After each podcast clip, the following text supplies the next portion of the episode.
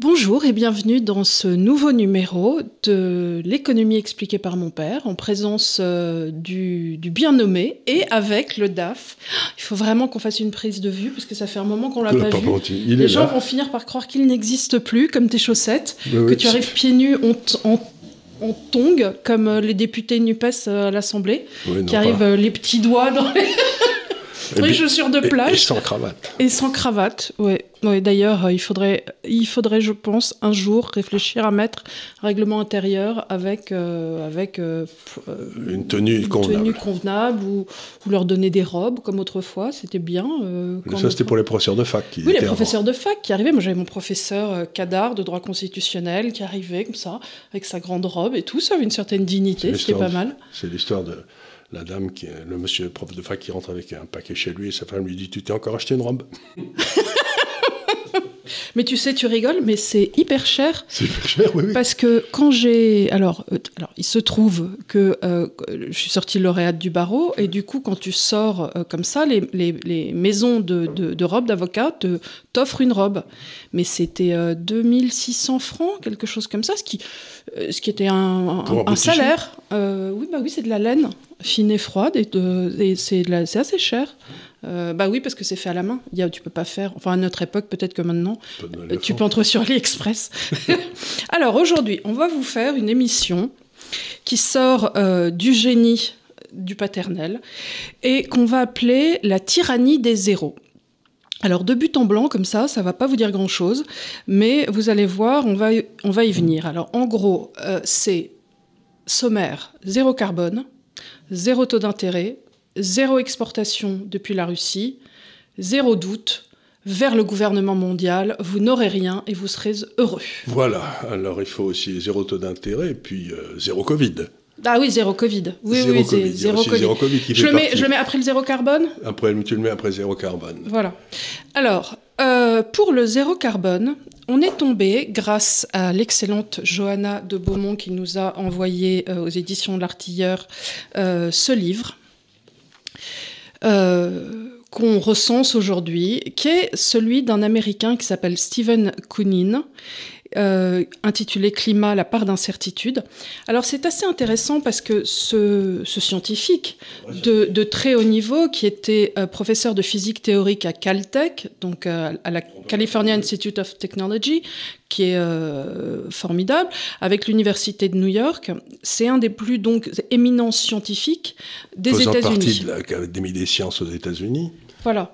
Il est arrivé euh, sous Obama, donc on peut dire qu'il était quand même dans toute cette doxia euh, qui a plutôt tendance à être dans ce progressisme, à vouloir justement qu'on leur raconte bah, toute cette il histoire. Était intéressé. il, il était intéressé. Et puis il a commencé à faire ses recherches. Et là, il s'est rendu compte que, euh, en définitive, le CO2 euh, émis par l'homme avait peu d'influence sur la température de l'atmosphère par rapport au CO2 généralement relâché dans l'atmosphère sans interférence C'est-à-dire que l'accroissement marginal du CO2 est très faible, c'est 0,7% par an. Et le stock de CO2 qui existe dans notre atmosphère est absolument mais, gigantesque. Donc, on peut faire tous les calculs qu'on veut, l'augmentation est, minime. Quoi. Alors, il compare ça euh, il appelle ça le phénomène de la vitre noire, c'est-à-dire que si vous peignez une vitre en noir, que vous rajoutiez une deuxième couche, euh, film, change, rien. change absolument rien. Donc le CO2 qui est déjà structurellement rejeté dans l'atmosphère, qui existe depuis toujours, qui existe depuis toujours, n'y aurait pas de vie. Indépendamment de notre interférence à nous humaines, n'a aucune influence. Et, euh, et pour lui, il est probable que justement tout ce qu'on a verbalisé euh, autour du climat euh, bah, soit relativement faux et surtout qu'on ne prenne pas en cause. Alors c'est là où toi tu... C'est-à-dire ce qu'il dit, c'est très intéressant. Il dit, écoutez, la science, on fait des hypothèses qu'on peut infirmer ou confirmer. Bon. Et il dit, ben, pour faire une hypothèse, pour, confirmer l'hypothèse, dans un certain nombre de sciences, on essaye de faire des, expériences et on voit si on peut les répéter. Bon, ça, on peut pas le faire dans le climat. Mais par contre, on peut faire des, si on a fait des hypothèses, on peut voir comment ça aurait marché dans le passé. Or, il n'y a pas un seul des modèles, d'après lui en tout cas, qui puisse expliquer la température qui s'est passée dans le passé. Et il dit la quasi-totalité des chiffres qui nous sont donnés sont faux ou manipulés. Ainsi, par exemple, il n'y a pas eu d'augmentation des, catastrophes, des tornades, etc. Il y a même eu une diminution. Il n'y a, pas eu de, plus de jours chauds aux États-Unis qu'en 1900. Et il dit surtout ce qui est embêtant avec les modèles, c'est que quand vous essayez d'expliquer ce qui s'est passé dans le passé, euh, ils n'y arrivent absolument pas et ils ont des erreurs d'estimation de l'ordre de 3 degrés. Et ils nous annoncent 2 degrés pendant 50 ans. Et dans ces modèles, ils ne prennent pas en compte les 3 ou 4 facteurs les plus importants dans le climat. Bah, le premier, c'est les, courants El Niño, El Niña, vous savez, dans le Pacifique et l'Atlantique. Le troisième, c'est le balancement décennal des courants à l'intérieur du, euh, du Gulf Stream, enfin de l'Atlantique.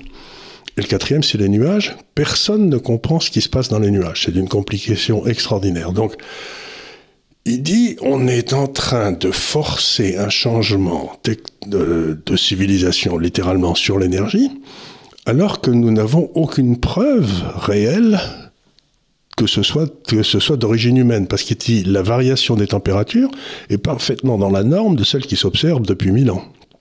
C'est-à-dire qu'on n'est pas sorti de l'épure on n'est pas, on n'a pas eu d'un seul coup une augmentation comme ça. Il dit il y a eu des augmentations. Par exemple, il y a eu un réchauffement, puis un refroidissement, puis maintenant on est dans un réchauffement. Mais enfin, ça n'est pas absolument anormal.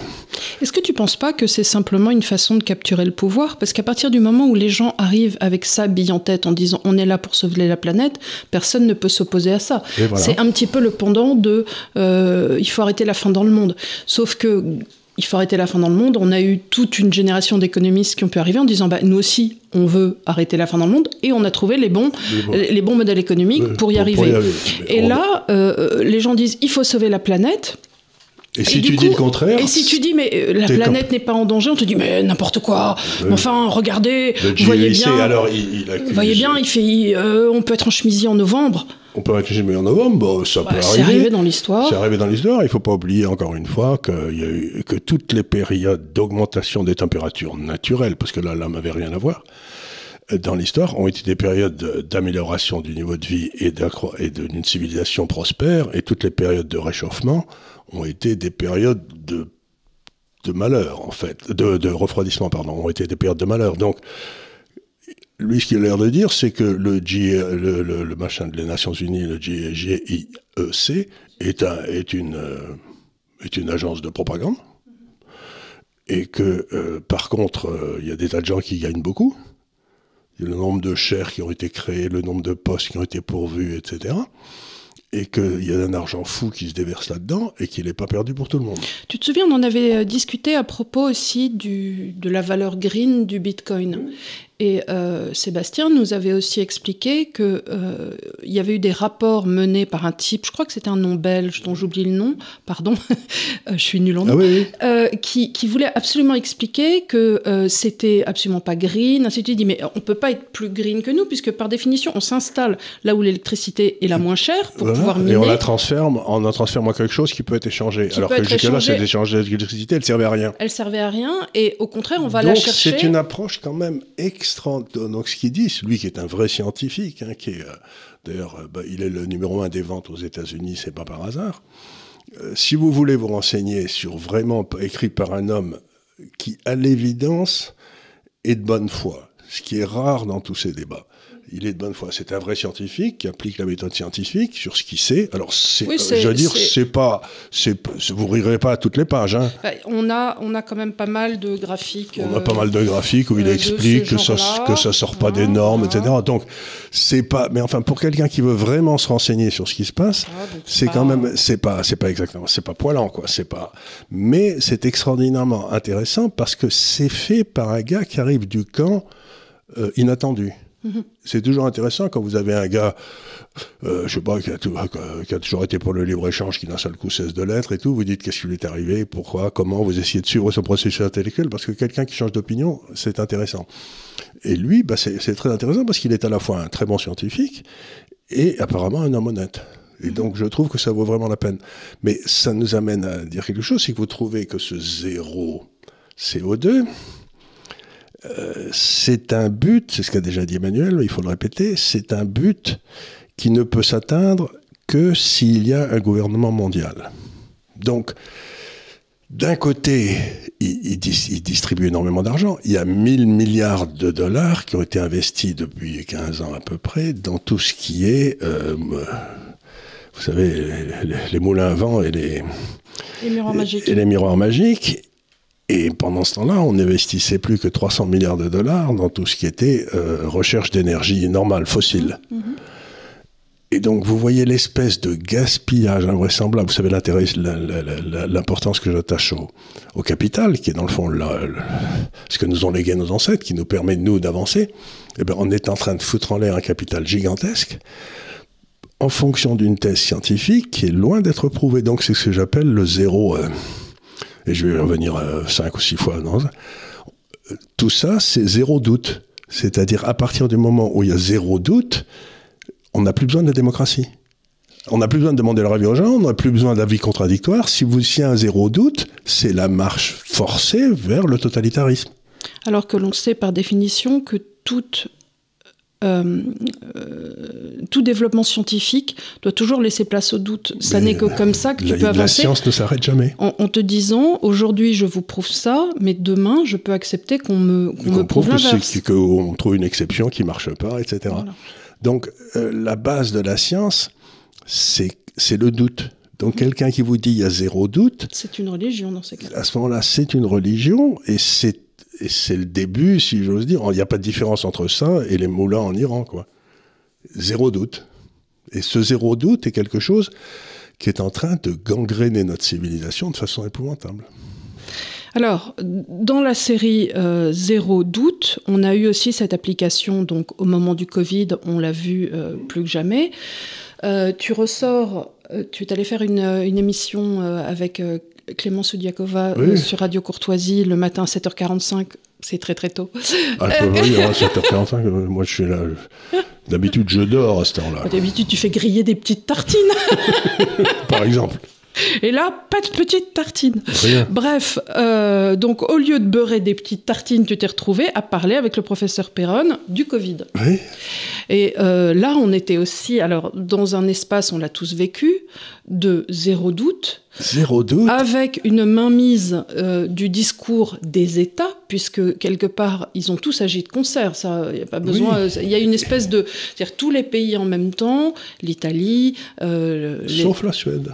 Oui, oui, non, mais euh, nos pays européens, en tout cas euh, Angleterre aussi. Euh, Ils sont tous tombés dans le trou de il n'y a pas de doute que. Et ce que disait. Boris Johnson au début avait essayé. Avait essayé, puis là, il a fait des demi-tours assez rapidement. C'était pas Churchill. Mais là aussi, vous avez des gens comme Perron qui vous disent, et d'autres, des professeurs à Liverpool, etc., qui disent que l'ivermectine marche, pas, marche très bien. Mhm. Et donc, on avait un médicament qui ne coûtait rien et qui était l'ivermectine. Et il, y a il raconte dans ce livre quelque chose d'intéressant. Euh, non, c'était dans un autre, mais c'est Perron qui le raconte. Dans le livre rouge Le, livre rouge, oui. Il, dit, euh, il y a un professeur de Liverpool qui, au moment où tout a commencé en Angleterre, est allé faire une grande conférence et a dit bon l'ivermectine marche très bien, vous devez la prendre comme ci comme ça. Bon. L'ivermectine qu'on utilisait depuis euh, la nuit des temps en Afrique. et euh, d'ailleurs tous les pays pauvres qui ont pris de l'ivermectine n'ont eu aucune. Euh, hmm. Et bon. Et le type, bon, il fait sa conférence, et puis le lendemain, il fait un communiqué de presse en disant oui, bon, peut-être, il y a peut-être d'autres choses, et peut-être que j'ai peut-être un peu exagéré. Puis deux jours après, il se rétracte en disant que l'ivermectine ne marche pas. Donc il y avait un type qui était à la conférence qui lui téléphone, qui lui dit mais alors, ça marche ou ça marche pas? Et le type lui dit tranquillement, j'ai été obligé de me taire. J'ai reçu des menaces, j'ai été obligé de me taire. Mais alors, c'est horriblement. Euh, alors, on va passer par des horribles complotistes, mais allons-y. Euh, c'est quoi C'est.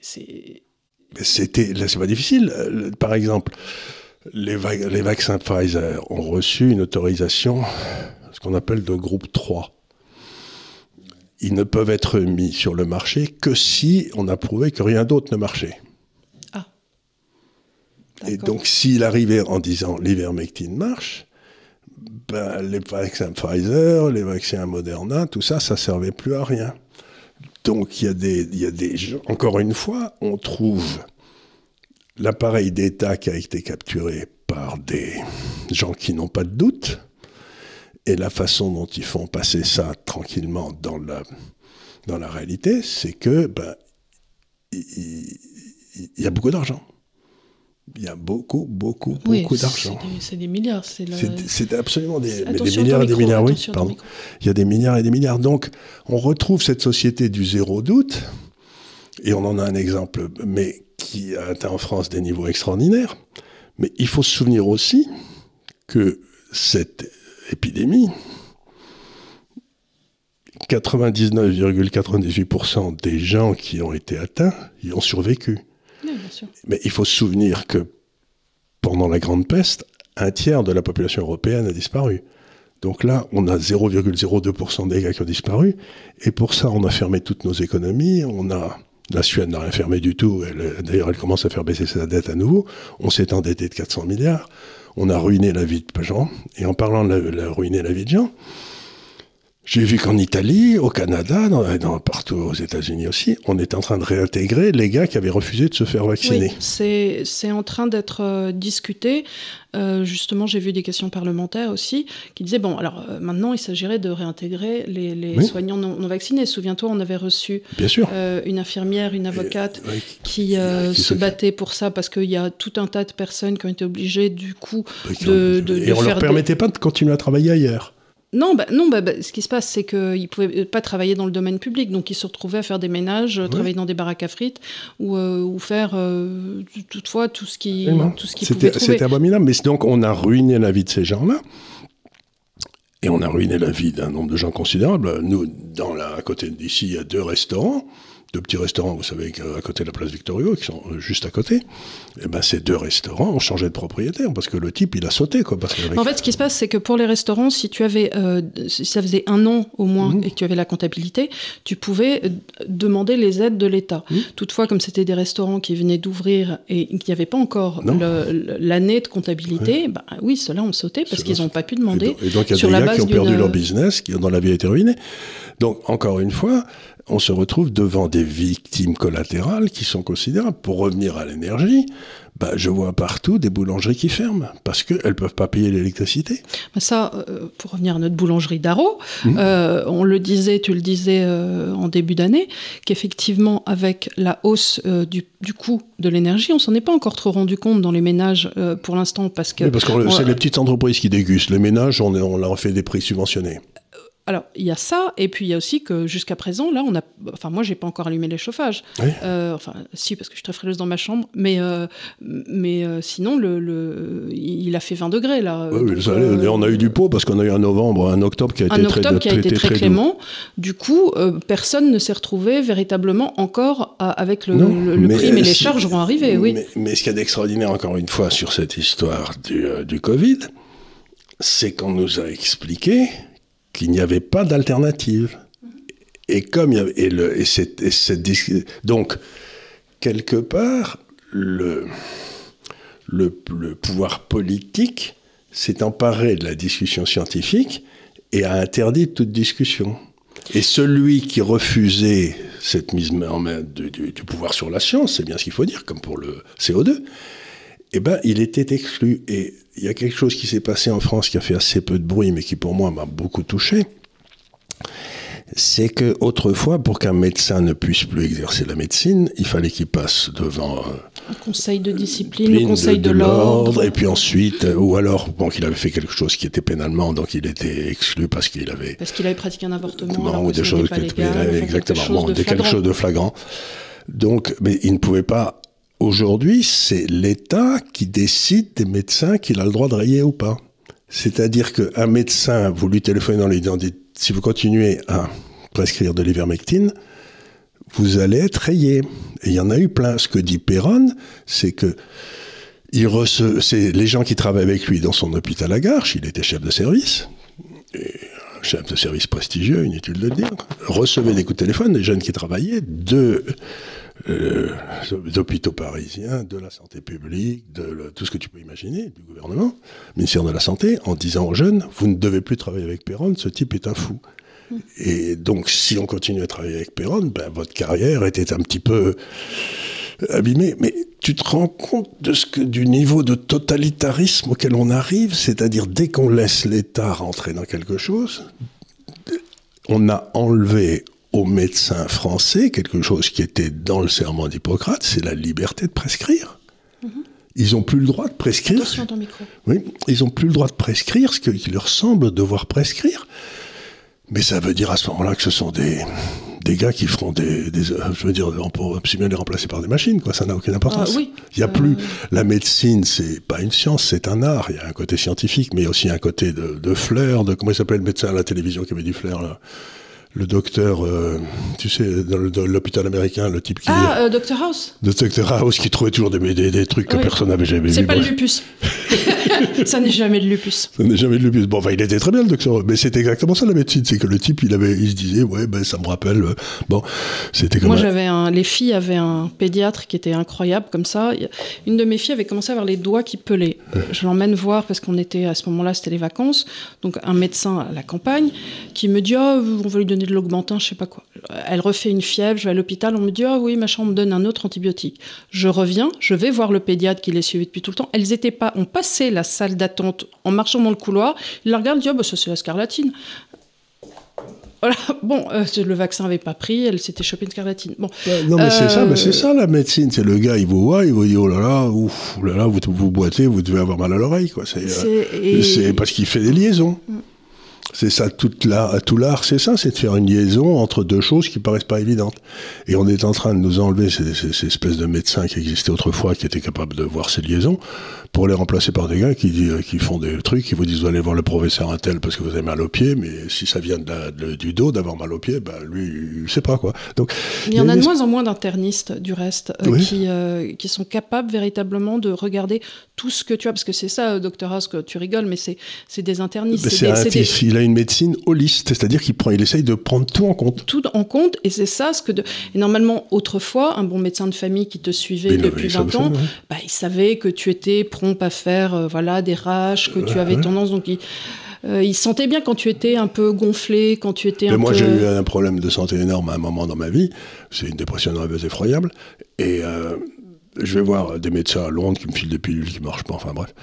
Et puis ensuite, je vais voir un médecin militaire qui me dit Bon, bah, vous avez une dépression, bon, c'est, ben, il y a rien de grave. Si.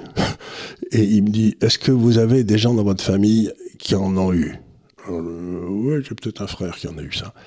Et il me dit, et qu'est-ce qu'il a pris comme médicament qui a marché? Alors j'ai téléphoné à mon frère, ben, il m'a dit, vous prenez le même. Et ça marchait très bien. Mais c'est exactement ce que j'appelle la liberté de, Il interroge, il dit, votre frère, il doit avoir le même genre de, de, déficience que vous avez, pof, on va lui filer ça. Quoi. Moi j'avais un super médecin militaire, j'étais allé le voir, j'ai dit, voilà, j'ai un problème parce que quand je joue au tennis, quand je fais ce genre de mouvement, après je suis très essoufflée. Il me dit, bah faut arrêter de le faire. Hein. Donc encore à ce jour, si je fais ça, je suis essoufflé. voilà, mais ça c'était, il avait parfaitement raison, monsieur. Voilà, Donc, non, mais encore une fois, on, a cette, on voit donc dans les deux phénomènes qu'on a déjà mentionnés, le CO2 et le Covid, cette espèce d'extraordinaire prégnance de l'État sur un monde extraordinairement compliqué auquel ils apportent des solutions non pas simples, mais simplistes et dangereuses, et qui, mhm. qui aggravent la situation. Alors moi, il y a quelque chose que je trouve encore plus grave au-delà de ça, si on parle sérieusement, donc, c'est que euh, ils ont abîmé la science. C'est-à-dire que les gens n'y croient plus. Les gens n'y croient plus. Et qu'est-ce que ça veut dire un monde où tu remets en cause la science parce que ils l'ont forcé et ils l'ont quelque part politisé pour arriver à un but? C'est que c'est le, retour des pensées magiques. Bien sûr. C'est que les gens se disent ah ben alors déjà déjà qu'on avait tendance à avoir euh, oui euh, c'est formidable l'homéopathie oui vous avez qu'à euh, soigner ça avec trois graines de lin et puis et puis et voilà. Et puis si vous arrêtez le gluten ainsi de suite. Bon cela dit je veux bien il y a forcément des maladies cœliaques ça et là mais voilà je, pense qu'on m'a fille à la scarlatine si elle arrête le gluten ça va, il va y avoir assez peu d'incidence voilà. Donc il faut avoir une, une, se nourrir par l'alimentation et essayer effectivement de sortir euh, tout, toute la nourriture qui peut être. D'ailleurs, un type qui est assez phénoménal, comme ça, on en parle souvent, c'est Jordan Peterson, qui lui a carrément. Alors, au début, il a arrêté toute la nourriture euh, humaine, j'ai envie de dire processed, tout, tout, ce qui a été fait. Au début, ça a été que poulet et brocoli, et ensuite, maintenant, il mange plus que du bœuf. Il, il, est passé à 100% bœuf et il y avait deux maladies. Il y avait, sa fille avait une maladie très grave aussi. Personne ne réussissait à la garer. Il s'est mis, tout le monde s'est mis au bœuf. Il bouffe que ça et il se porte comme un chat. Du bœuf, du sel, de l'eau. Voilà, c'est tout. C'est tout. Donc, pas de euh, café, pas de thé. C'est intéressant parce qu'en effet, on arrive à dire la science, dans le fond, ben, je trompe comme tout le monde. Mais c'est vrai. Mais c'est dans ces erreurs que la science apprend. Or, ce qu'il y a d'embêtant avec le système politique, c'est qu'ils apprennent pas de leurs erreurs. Oui, mais tu vois, lui revenait exactement sur la même chose en disant, voilà, aux États-Unis, c'était beaucoup plus fort qu'ici, mais aux États-Unis, il y a eu euh, la, pyramide des food groups. Donc, à un moment, dans les années 50, ils sont arrivés en disant, voilà, soi-disant scientifiquement, mais visiblement. On va mettre du sucre de maïs partout. Voilà. Et vous devez avoir dans votre alimentation 8 portions céréalières par jour. Ils sont réveillés un matin en disant ça. Mais euh, lui, dit, mais écoutez, scientifiquement, rien ne prouvait, à part le lobbying des céréaliers. Très et encore une fois, une question de pognon. Et maintenant, vous avez une. Le cornstarch. Le cornstarch. Et maintenant, vous avez une, épidémie d'obésité aux États-Unis qui est monstrueuse. Et qui vient directement et de des maladies, Et des maladies cœliaques, mmh. c'est-à-dire du, du, du, trouble digestif. Des troubles digestifs, mon truc, parce qu'on n'est pas fait pour bouffer 8, euh, fois du sucre. Donc, ça, c'était le deuxième. Euh, le deuxième, zéro. Le troisième zéro dont vous nous ferez la grâce de reconnaître qu'on en a beaucoup parlé ici, c'est le zéro intérêt. Les taux d'intérêt à zéro. zéro taux d'intérêt. Zéro taux d'intérêt. Eh bien, zéro taux d'intérêt qu'on nous a imposé pendant 12 ans. Hein. Et, j'ai vu, et qui a amené à l'inflation à laquelle on est aujourd'hui. J'ai vu avec stupéfaction que Mme bah, Lagarde. On, s'en est pris en 2008. Euh, puis on a pris après ça jusqu'en 2022, euh, voilà. 2020. Et j'ai vu avec stupéfaction Madame Lagarde, qui, dans une conférence officielle de la BCE, disait donc euh, on a eu une inflation qui est partie d'un seul coup, sans aucune raison. Euh, à part ça, la masse monétaire avait triplé depuis 4 ans.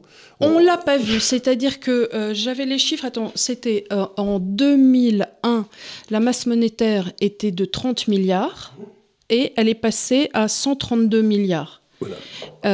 et après ça, on s'étonne que les prix montent.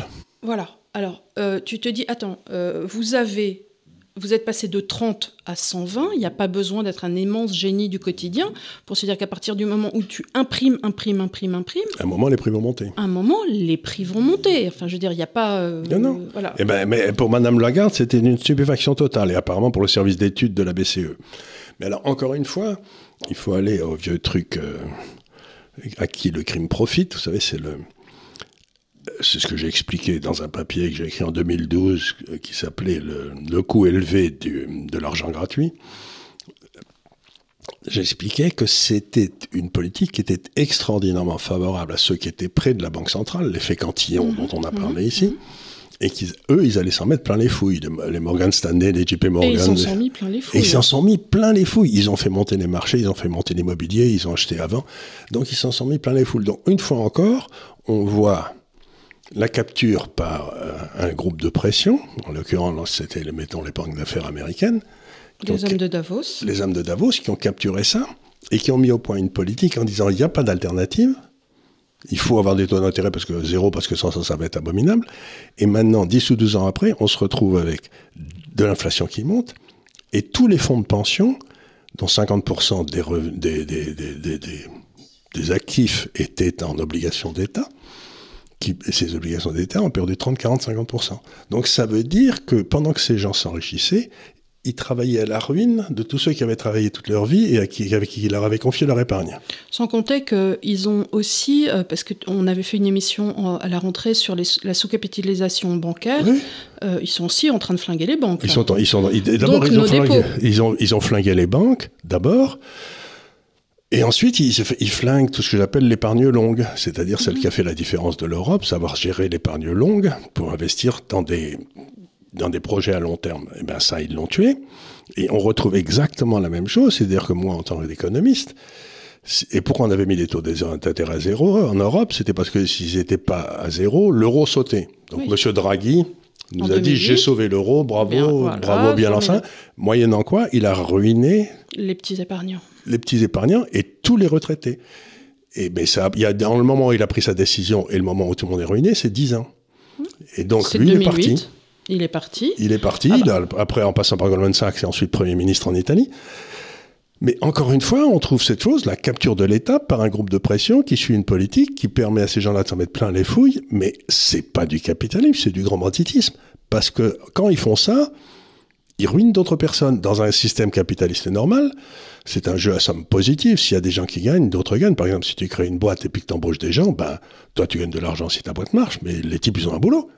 Tandis que là, là, c'est vraiment un transfert de richesse des pauvres vers les riches qui s'est fait grâce au taux d'intérêt zéro. Et surtout, il n'y a pas eu entre-temps non plus de création de valeur, puisque on le sait par Wixel que euh, les taux bas amènent à une mauvaise allocation du capital. Bien sûr, puisque tu achètes des actifs existants, c'est-à-dire que le prix de ton appartement va monter, mais le nombre d'appartements n'augmentera pas. Donc, en fait, il y a une illusion monétaire De croissance. de croi- de- De- de- de- de- d'enrichissement. Mais toi, le fait que ton appartement est monté depuis 10 ans, euh, fait une belle jambe, tu vis dedans. Bah oui. Et euh, de toute façon, si je le vends, il va falloir que j'aille habiter quelque part d'autre. Donc j'aurai besoin de la même surface. euh, Tu auras besoin de la même chose. Alors, à moins si, euh, si tu vas vivre, je sais pas où, euh, du côté de Clermont-Ferrand, dans le, Oui, voilà. en Auvergne, ça sera pas cher, mais, euh, mais en même temps, c'est pas la même, t'as pas le même euh, accès aux choses. Donc, la donc, on a déjà vu le CO2. Ensuite, on voit avec, vous n'avez pas le droit de discuter. Ensuite, on voit le deuxième, Zéro Covid. zéro Covid. On n'a pas le droit de discuter. Et le troisième, le taux d'intérêt. Zéro taux d'intérêt. on n'a pas le droit de discuter. Et maintenant, on est en train d'arriver à un quatrième, si j'ose dire, c'est zéro Russie. Zéro Russie. Alors, Zéro Russie en Europe. zéro Parce que Russie en la. Chine, euh, l'Inde. Euh, non, mais, mais la Chine, l'Inde et quand tu regardes ce qu'ils ont fait, la Chine pour le Covid, c'est un peu bizarre ce qu'ils font, mais l'Inde, ils, ont, ils avaient commencé les. les ils avaient commencé euh, Les non les comment ça les, L'ivermectine les vaccins puis ils, ils ont, commencé à avoir des tas de gens qui, qui étaient malades et qui mouraient donc ils ont arrêté tout de suite ils ont donné de l'ivermectine et ça s'est arrêté tout de suite hein, ça s'est arrêté tout de suite personne n'en a parlé bon donc il y a toute une série de pays ça c'est cette espèce de pas le droit de discuter c'est dans notre monde euh, si j'ose dire, ang- euh, anglo-saxon, quoi. C'est euh, et chez nous maintenant aussi. Et puis maintenant, Russie. Alors quand vous regardez ça, bon, vous dites, il faut plus faire de commerce avec la Russie parce qu'ils sont très méchants. Bon. Mais la réalité, c'est que la Russie produit et exporte 17% des euh, matières premières dans le monde. Pétrole, gaz, blé, tout ce que vous voulez. Mais si la quantité de matières premières baisse de 17%, ben, le PIB va baisser de 17%. Parce que c'est la base de toute la richesse qui se crée après. C'est-à-dire, c'est c'est comme si tu disais, je vais faire une maison sans fondation. Mais non. Il faut d'abord que tu fasses un trou, que tu mettes du ciment, que tu mettes des murs, puis ensuite tu peux mettre le toit. Mais donc, on se retrouve encore une fois avec le même discours. Vous n'avez pas le droit de discuter de la politique qui nous a amenés à cette guerre. Mais il y a des tas de choses dont on va discuter. Par exemple, pourquoi les accords de Minsk n'ont pas été respectés? Par exemple, qui, prévoyaient, par exemple, l'année dernière, euh, non, en mars de cette année, là, il y, a eu un- un- il y a eu une rencontre organisée par la Turquie entre l'Ukraine et la Russie, et tout le monde était d'accord pour arrêter la guerre, en mars. Oui, tu en as déjà parlé. Et ben, on a dit, euh, ben, les Américains ont dit, c'est pas question. Alors Et- où est-ce que tu as lu ça? Parce que des gens demandaient tes sources et j'étais pas capable de Ben, leur dire. il suffit d'aller voir dans les, dans, les, dans les trucs autres que les journaux français, quoi, ça va sans dire. Eh bien, euh, c'est officiel. Je peux aller voir le site des affaires étrangères de la Turquie, par exemple. Et tout ça, ça a été. Et ils ont refusé. Et donc, on a continué cette guerre. Mais euh, on n'a jamais su qu'il y avait eu cet accord. On ne l'a jamais dit. Et la Russie avait accepté. Il y avait les deux régions euh, sécessionnistes, le Donbass et le et l'autre avait accepté euh, de devenir autonome, enfin vraiment autonome, puisqu'elle voulait continuer à parler russe alors qu'on voulait les en empêcher. Euh, L'Ukraine avait accepté qu'en aucun cas elle ne rentrerait dans l'OTAN, ce qui était la demande des Russes depuis la nuit des temps. Et donc, euh, bah, ça y est, on allait, on allait éviter de faire tuer des gens. Eh bien, rien du tout. Les Américains ont dit, il n'en est pas question. Bon, mais là aussi, est-ce pourquoi on ne peut pas discuter de ça? Pourquoi on ne peut pas poser la question, nous, en tant que Français, de dire est-ce que nous avons intérêt sur une politique par les États, organisée par les États-Unis? Je donne un autre exemple. quand les, les deux pipelines ont sauté là. Nord Stream. Nord Stream ont sauté. Ils ont sauté tous les deux. Bon. Ben, euh, dix minutes après qu'il ait sauté, il y a la première ministre anglaise qui s'était fait euh, piéger son, son téléphone, qui a envoyé un... Apparemment, c'est un iMessage. Oui. Donc, elle a envoyé euh, un SMS, l'équivalent d'un SMS par le système Apple, qui est euh, hackable. Donc, elle a été hackée sur son Elle a été téléphone. hackée. Elle, elle c'était pas un téléphone sécurisé. Et, et ben, en tout cas, elle disait, on, on l'a fait. On l'a fait. Dix minutes après que ça ait sauté. Euh, donc, À son. Maintenant, réfléchissons une seconde. Ce pipeline, il, est part- il était sur le territoire de la Russie, de la Suède, du Danemark, et il arrivait jusqu'en Allemagne. Bon.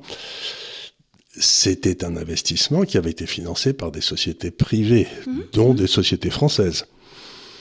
Donc, quelque part, si vous faites sauter un bien qui appartient à des sociétés européennes, euh, c'est un acte de guerre. Donc la- on peut dire que la Grande-Bretagne a fait, avec l'accord des États-Unis, un acte de guerre contre l'Allemagne. Attends, c'est pas parce que Liz Truss a dit ça que l'Angleterre serait la seule. Est-ce qu'on sait Ah ben, L'Angleterre, elle l'a pas fait sans demander la permission des États-Unis. On est d'accord. Oui, d'ailleurs, pour, pour qui, elle, elle, ce qu'elle faisait, c'est qu'elle annonçait que ça avait marché. Ça avait marché. On ne sait pas si c'est les services secrets britanniques pour autant. Ça peut être des services secrets US. Oui, mais pour que lui- l'Angleterre soit, euh, soit au courant dix minutes après, c'est qu'il devait être très, très, très près de, de la source. Et donc, là encore une fois, peut-être on pourrait en discuter.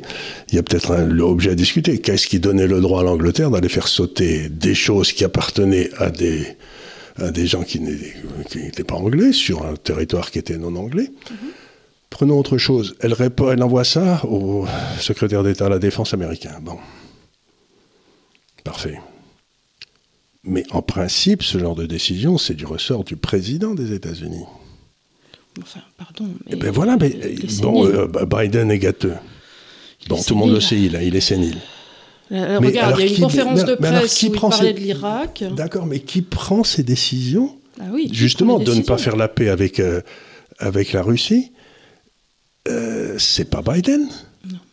Et donc, la question qu'on pourrait se poser, c'est mais, mais qui prend ces décisions? Alors, c'est soit. Qui sait? Mais ils ont été élus par personne. Ils ont été élus par personne. Donc là aussi, les journalistes devaient se intéresser. Parce que ce que je trouve de très intéressant dans ce qu'on m'a dit jusqu'ici, c'est que ce sont des machins extraordinairement importants dont on pourrait penser que la presse allait s'y intéresser de façon euh, robuste, où il y a une discussion.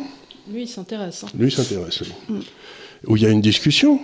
Et là, rien du tout. La presse, dans tous ces cas-là, il y a zéro liberté de la presse. Non. La presse, euh, tu sais, tu disais tout à l'heure, euh, quand on parlait du zéro Covid ou zéro carbone, bon, les taux d'intérêt, je mets ça un peu à part. Euh, et là, c'est le même principe, mais le même mode de si tu regardes véritablement aujourd'hui, de quoi parle-t-on? On ne parle que de petits euh, phénomènes, de petites guéguerres. Est-ce que le, le RN a pu jouer au foot ou pas jouer au foot? Est-ce que les le députés de la NU 49.3. Est-ce que euh, trois débiles sont allés péter une pipeline euh, qu'ils n'auraient pas dû et il y avait deux députés? Bon, mais quelque part, à, haute- à hauteur de l'histoire, c'est- c'est Non, grotesque. non, on nous, on nous fait une espèce d'histoire événementielle en disant il y a tous ces trucs qui sont très importants, mais dont il ne faut pas parter- parler parce que d'abord, il n'y a aucun doute, et puis ensuite, c'est trop compliqué pour vous. Donc, on ne va pas parler de tout ça. Et moi, ce qui m'étonne le plus là-dedans, c'est l'extraordinaire silence de la presse. Mhm. C'est quand même, enfin, je sais pas ce que tu en penses, mais Mais écoute, sur l'inflation, c'est quand même incroyable. Hier, il y avait Bruno Le Maire dans cette émission euh, qui est la Doxia d'État, euh, qui est C'est dans l'air, ou avec euh, l'INEFAP, Patrick Cohen, euh, Elisabeth Lemoine. Et tu avais Nono, le petit robot, Bruno Le Maire, qui était là et qui disait grâce au bouclier. Euh, tarifaire, euh, l'inflation en France a été contenue à 6,5. Je dis, mais enfin, les gens sont pas complètement crétins. Ils font, euh, ils font leurs courses, ils voient bien que le blé a augmenté de 18%, ils voient bien que les tomates ont été multipliées par deux. Euh, tu, tu regardes le prix des, des, des, des, des reblochons, des gros reblochons comme ça, ils sont passés à plus de 10 euros.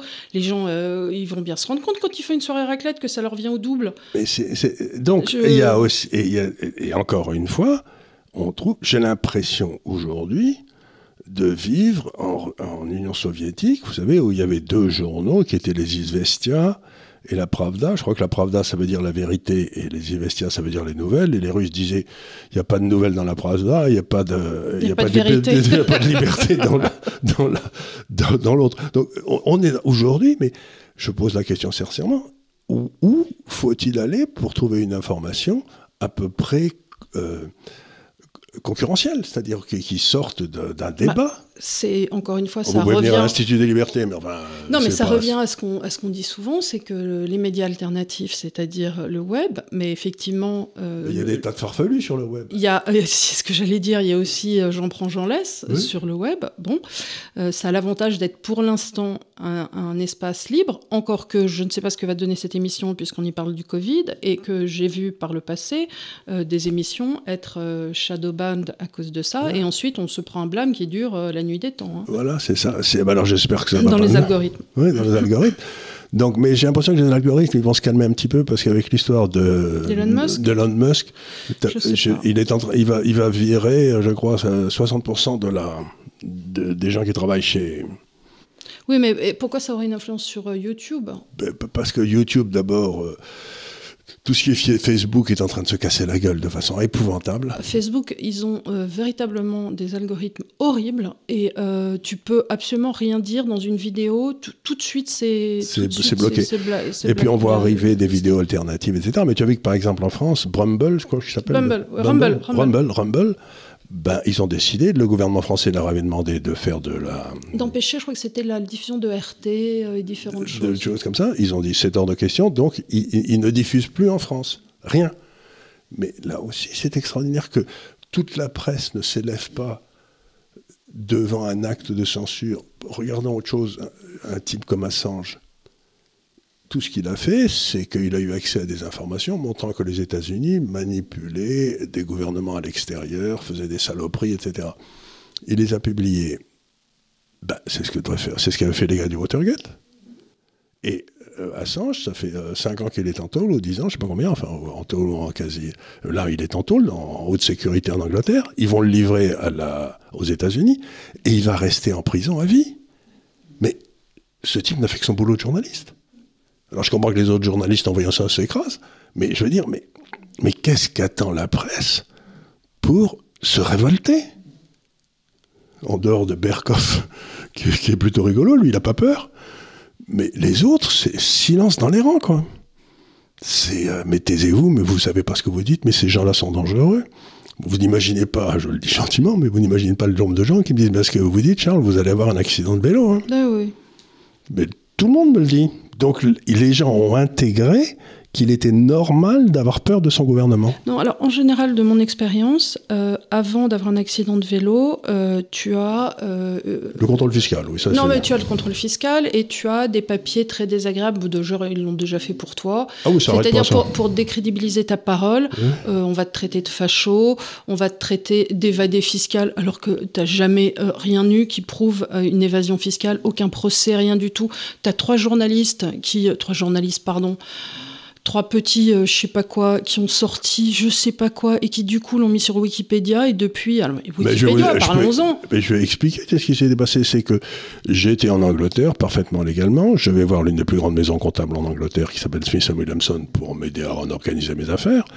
Qui est une maison comptable, hein, qui est l'équivalent d'un euh, Anderson ou. Il n'y a pas plus. Regardez, Smith Williamson, il travaille avec la Lloyds, hein, il n'y a pas, y a pas, plus sérieux, il n'y a pas plus honnête, etc ils me disent, bon, compte tenu de ce que vous allez faire, il faut que vous ayez une, une société au, dans l'île de Jersey, euh, ce qui était parfaitement légal pour un Anglais, pour un résident anglais, et puis vous prendrez vos positions en, en Angleterre à partir de cette société. Bon, mais moi, je ne je, suis pas comptable, je suis pas expert comptable, je suis pas. C'est pour ça que tu les payes. c'est pour ça que je les paye. Donc je fais mon truc très bien. Bon, je vends la société que j'avais à l'époque en Angleterre. Euh, j'envoie l'argent à Jersey, ce qui était parfaitement loyal, puis j'ai dissous le truc puisque j'en ai pas besoin. Il y a deux ou trois de journalistes qui ont trouvé que j'avais une société à Jersey, donc dans les années 80, Et Quand qui- tu étais résident anglais. quand j'étais résident anglais, que c'était parfaitement légal, que c'était sur les conseils d'une grande maison. Et c'était Et- pas, c'était pas à titre personnel, c'était une société de, de, enfin, c'était pour une société. C'était une, c'était pour une société, et ils m'ont dit la meilleure façon toi, fiscalement. Ils m'ont dit fiscalement, boîte. la meilleure façon d'organiser vos activités euh, de façon juridique, c'est d'avoir une société à Jersey qui contrôle une, société en Angleterre. Bah, je dis, bah oui, pourquoi Puisqu'ils me disaient ça, moi, ça Hum. Bah, m'était c'était un montage C'était c'était un montage, mais c'était qui était parfaitement légal et que tout le monde faisait en Angleterre. Et qui n'a rien à voir avec ta, soci- ta et qui n'a rien à voir avec de situation la fraude fiscale avec ta situation fiscale propre. Non. Parce que ça, C'était- euh, tu étais en. Angleterre et euh, les, les revenus que tu avais étaient tous déclarés et ne sont jamais, tes revenus à toi sont jamais allés à Jersey. Ou à Non, Guernsey, non, non, ou j'en sais rien. Simplement, au moment où il y a eu la vente, le capital est retourné à Jersey. Bon, ben voilà. Donc, j'ai dû, éviter un, j'ai dû éviter un impôt sur le capital. Mais puisque c'est ce qu'on m'avait dit de faire, bah, moi, Oui, ça c'est de l'optimisation fiscale, à l'optimisation- hauteur des dans le- sociétés. dans le cadre de la loi. Donc, Dans je, n'ai jamais rien fait. Donc, on, on, maintenant, tous les journaux, on dit que je suis un spécialiste des, euh, De l'évasion fiscale. de l'évasion fiscale. Non, m'avait rigolé. Je, je sais même pas ce que. Enfin, je veux dire. Euh, faire, faire de l'évasion fiscale, je suis le dernier, euh, je suis le dernier parce que d'abord il faut, euh, c'est très emmerdant. voilà, c'est voilà, très. Ça, On un mal de chien pour. Non, mais tout ça pour dire que euh, avant d'avoir un accident euh, de Mais ils vélo, plus de moi Oui. que des saloperies qu'on raconte. mais c'est exactement. Et quand c'est pas de toi, ça va être d'Idriss Aberkan ou ça va être de. Ah, Pierre Idriss Coluche. Aberkan, j'ai l'impression qu'il y a des gens qui ont décidé de lui faire la peau. hein. Voilà, c'est pour ça que j'en parle. Euh, L'Express s'est mis dessus. Donc, en général, quand tu as un profil qui- où tu commences à dire des trucs qui ne vont pas dans le sens d'eux, Et c'est ce qu'on m'a dit quand j'ai été à TV Liberté. On m'a dit, vous savez, il y, a, il y a trois ou quatre sites qui commencent à avoir énormément d'impact, Idriss Aberkam, Berkoff, etc. Et les gens puissants ont décidé d'essayer de se les payer. Et donc, et à ce moment-là, vous trouvez toute une série de journalistes qui sont d'accord pour s'atteler à cette tâche. Mais c'est vous dire, sont, sont des ordures. Non? Euh, complètement. Mais euh, Je suis bluffé. Je suis bluffé. Donc, encore une fois, donc sur cette histoire de, on retrouve le même schéma. Vous n'avez pas le droit de discuter, circuler, il n'y a rien à voir. Or, moi, je connais, euh, je me suis beaucoup intéressé à l'histoire de l'Ukraine bien avant tout ça et tout. L'Ukraine, la Russie, et je peux vous assurer que c'est une histoire qui traîne depuis 7 ou 800 ans. Hein. C'est pas, c'est pas sorti d'hier. Et il n'y a pas un bon et un méchant. Mais ce qui se passe, c'est que ces gens-là, si on dit qu'on aimerait bien discuter pour comprendre, ils disent vous faites partie des méchants. Et eux, ils- donc, eux, ils, ont le- ils se sont autorisés le droit de dire qui sont les bons et qui sont les méchants. Et, et maintenant, je t'annonce que nous, on fait partie des méchants. ah oui, bah oui, bien sûr.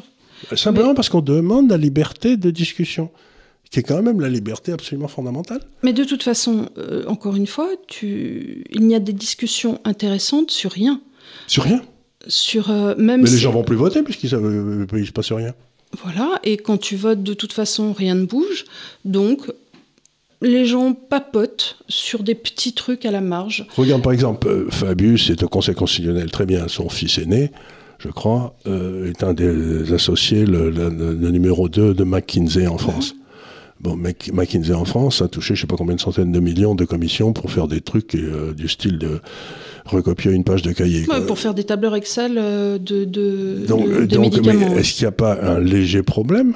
De conflits d'intérêts. de conflit d'intérêt entre le papa et le fils? Je sais pas. Mais moi, j'en parlerai bien. Mais c'était pas la, le fils de Van der Leyen aussi qui était. Ah ben, c'est euh, encore mieux. Van der Leyen, alors son mari le- a été nommé le patron d'une- de la filiale de, de Pfizer qui s'occupe de toute l'histoire de vaccins. Et ensuite, voilà. madame passe des, des commandes en, en dizaines de milliards de dollars pour ces vaccins sans aucune discussion, encore une fois. Le Parlement n'a pas été au courant, elle a fait ça par SMS, elle refuse de livrer les SMS ou les, ou les emails. Donc vous vous dites, mais dans quel monde vont-ils? Donc ce qui est là, une chose aussi que je voudrais dire, c'est que, j'en parle souvent avec ton frère, cette caste qui est au pouvoir un peu partout maintenant, elle se cache même plus. Elle, elle, dit, elle dit tranquillement ce qu'elle va faire et elle le fait. Donc ils n'ont même pas honte. Ils pensent qu'ils sont intouchables. Quand Biden dit, par exemple, on va faire sauter les, les, les, les, pipe- les ah, pipelines, 18 mois avant. euh, 18 mois avant, C'est parce qu'il est gâteux qu'il a plus de filtre, mais parce qu'autour de lui, euh, il il n'a pas dû faire la différence entre le moment où il passait devant les caméras et 10 minutes avant quand il était dans la cuisine. ils voulaient faire le... Oui, mais parce que euh, il doit plus mettre les, les thresholds où ils sont, mais c'est parce qu'ils doivent le dire. Oui, Ils c'est doivent ça. le Non, dire mais toute la partout, tu le vois, le type, ils te disent tranquillement ce qu'ils vont faire. Quoi. Et ils le font. Et euh, il y a une espèce de... Et c'est là où aussi on a un autre problème, c'est qu'il y a euh, zéro révolte dans le monde du droit le Conseil d'État, la Cour. Euh, Mais comment tu veux qu'il y ait euh, des révoltes dans le droit quand on met des Jacqueline Courgeot et des, et des comment elle s'appelle, Agnès Buzyn, qu'on recale, qu'on remet au Conseil d'État, qu'on nomme au Conseil constitutionnel euh, bah, tous ceux qui ont un casier judiciaire, parce que visiblement à notre époque, il faut un casier judiciaire pour être au Conseil constitutionnel. Voilà, ça va être dommage, ni toi ni moi, du coup, n'allons pouvoir y prétendre. Maintenant, si on continue, on va avoir un casier judiciaire, donc on pourra y aller, mais je suis sûr que ça va être traîné dans la 17e chambre, je sais pas quoi. Mais donc, encore une fois, alors qu'est-ce que ça veut dire? C'est qu'on est maintenant en train de rentrer dans une société de zéro doute. Mhm. Celui qui doute, il est repéré, fiché, martyrisé, euh, comme les médecins qui ont ouvert leur gueule, ou les avocats qui ont ouvert leur gueule. Donc, cette société de zéro doute, c'est l'antinomie de ce que est la société européenne de la discussion socratique. C'est-à-dire, nous savons que nous avons raison, mais si tu sais que tu as raison, tu tues les autres, puisque lui, il n'est pas d'accord. Donc, on est, ce qui est détonnant quand je considère tous ces gens qui sont dans ce qu'on peut appeler le camp adverse, mais maintenant sont des ennemis, c'est à quel point ils sont méchants. C'est-à-dire qu'il il, t'attaque vicieusement, comme tu viens de l'écrire. Je suis un spécialiste des, paradis fiscaux et c'est là où j'ai planqué tout mon argent. Euh, ben, je vais annoncer une nouvelle très extraordinaire. J'ai gagné de l'argent, mais je m'en fous. L'argent, c'est pas le but de ma vie. je m'étais, je m'en contrefous. Alors que M. Cahuzac, c'était à l'évidence le but de sa vie. Mm-hmm.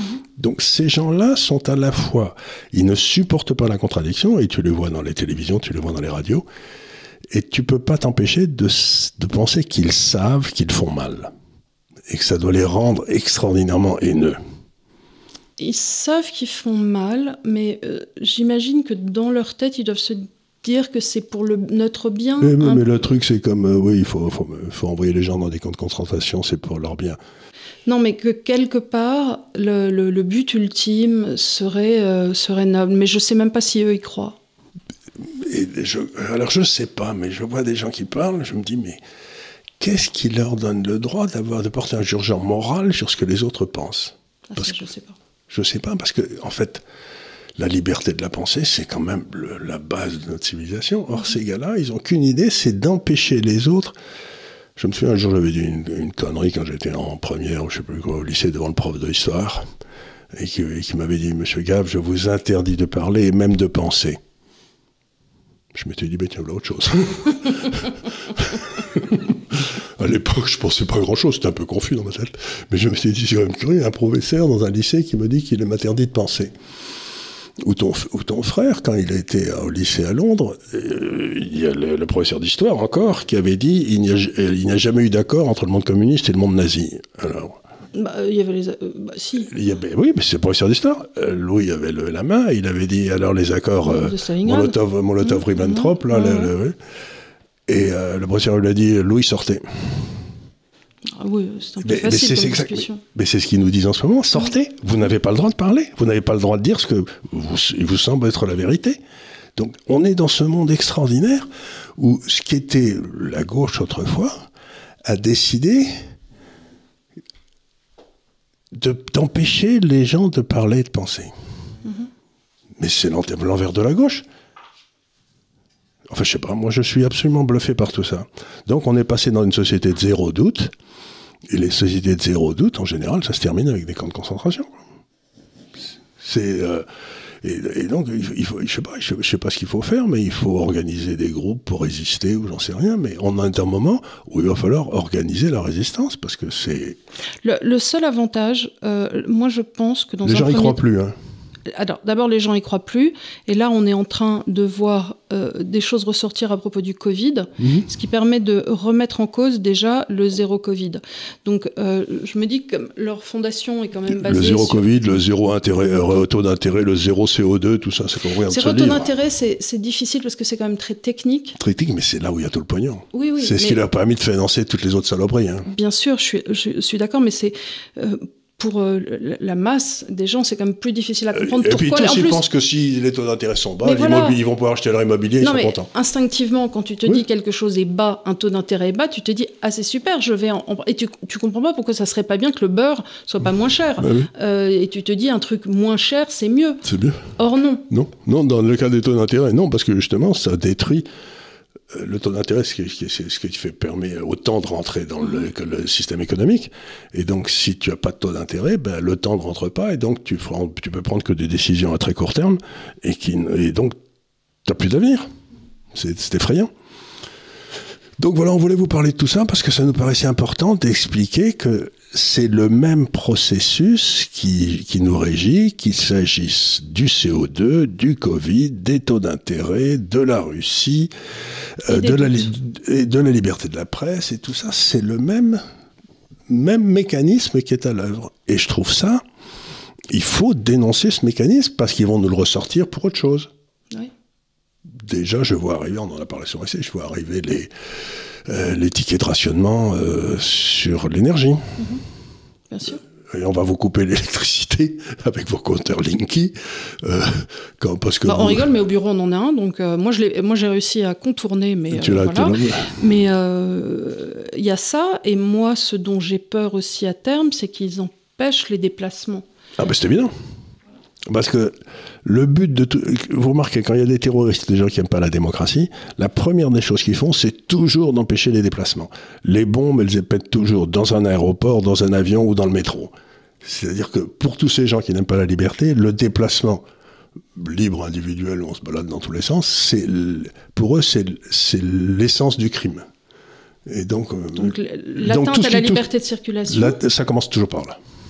Ça commence toujours par là. Donc ils vont nous empêcher de bouger, et peut-être en mettant l'essence à 10 euros le litre, j'en sais rien. moi. Soit ça, soit aussi, euh, comme tu disais, en disant bah, Monsieur Gave, euh, vous avez fait trois euh, Paris-New York cette année, C'est trop. c'est trop, vous serez gentil de rester chez vous jusqu'à la saison prochaine. Voilà.